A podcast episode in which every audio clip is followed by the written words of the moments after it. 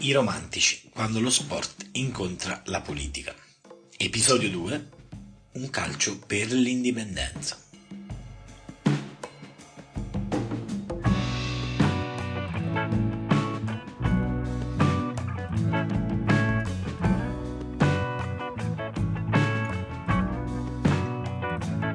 Nel maggio del 1990 il calcio internazionale è concentrato sugli imminenti mondiali che di lì a poco si svolgeranno in Italia.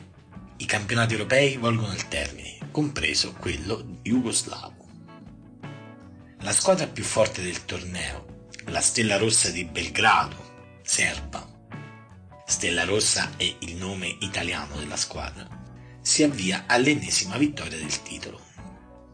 Prima della consacrazione deve affrontare gli storici rivali della Dinamo Zagabria il 13 maggio 1990 va in scena allo stadio Maksimir di Zagreb il tanto atteso scontro sportivo tra la squadra croata e la squadra serba.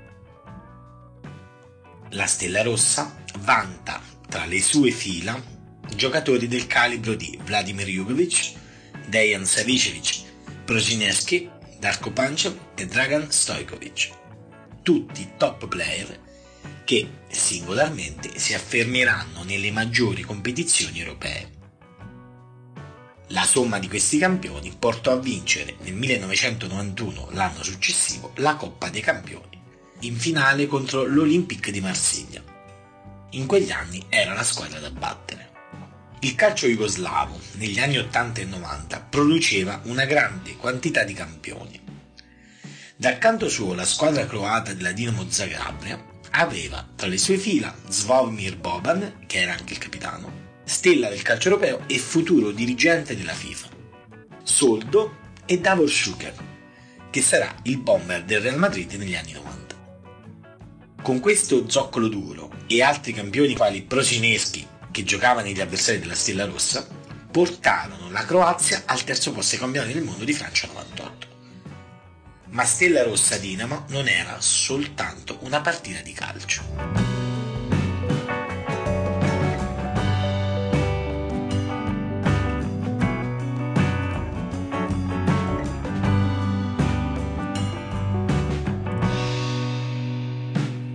Era lo scontro tra la Serbia e la Croazia, uno scontro tra due popoli, due religioni e due lingue che seppur simili erano diverse. La Serbia, con a capo Slobodan Milosevic, leader del Partito Socialista, si riteneva la potenza egemone della regione slava.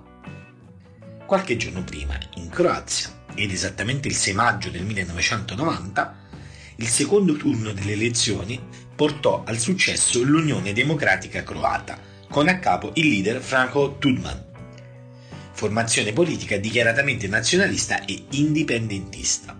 Questo risultato, insieme a quello avvenuto qualche tempo prima in Slovenia, dove anche lì si affermò una formazione nuova e nazionalista, destabilizzava l'egemonia serba e del suo partito socialista.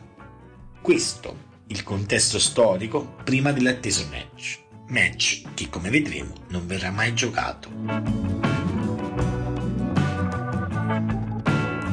Da Belgrado partirono in 3000 a capo della compagine Ultras, che si faceva chiamare gli eroi, c'era un tale Zeliko Raznatovic.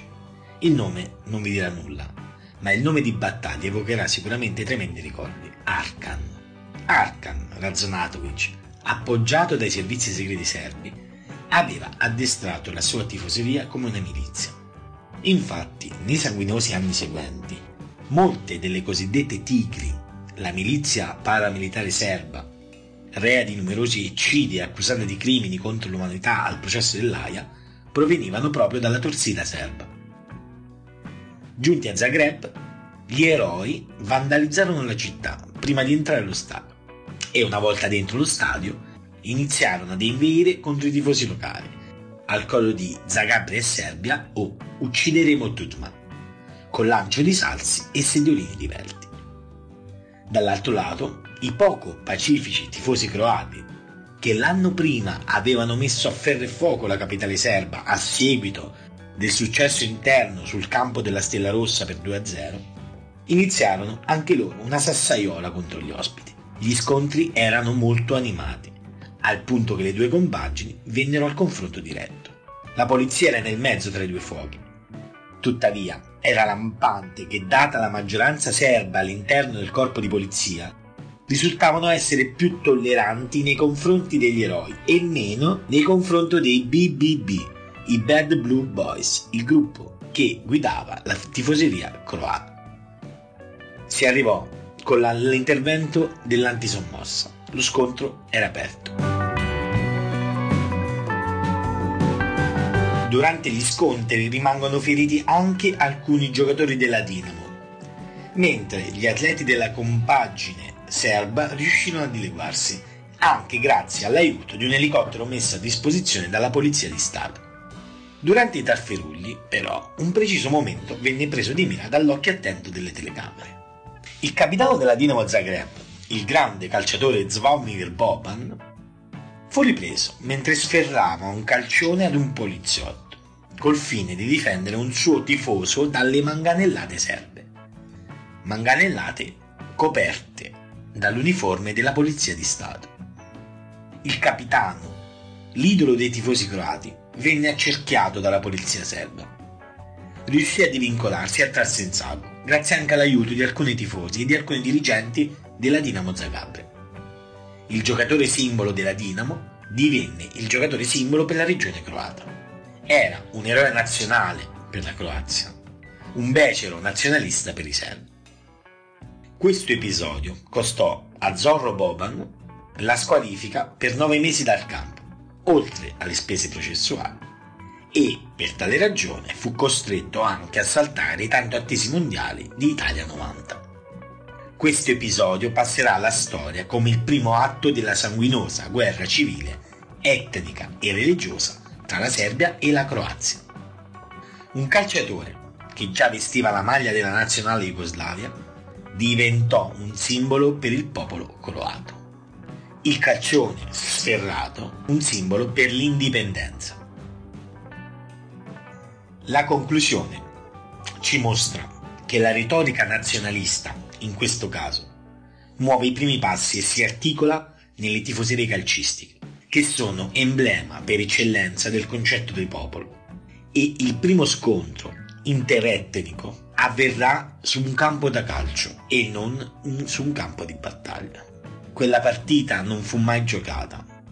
La storia sanguinosa degli anni a seguire è indelebile nella memoria di tutti.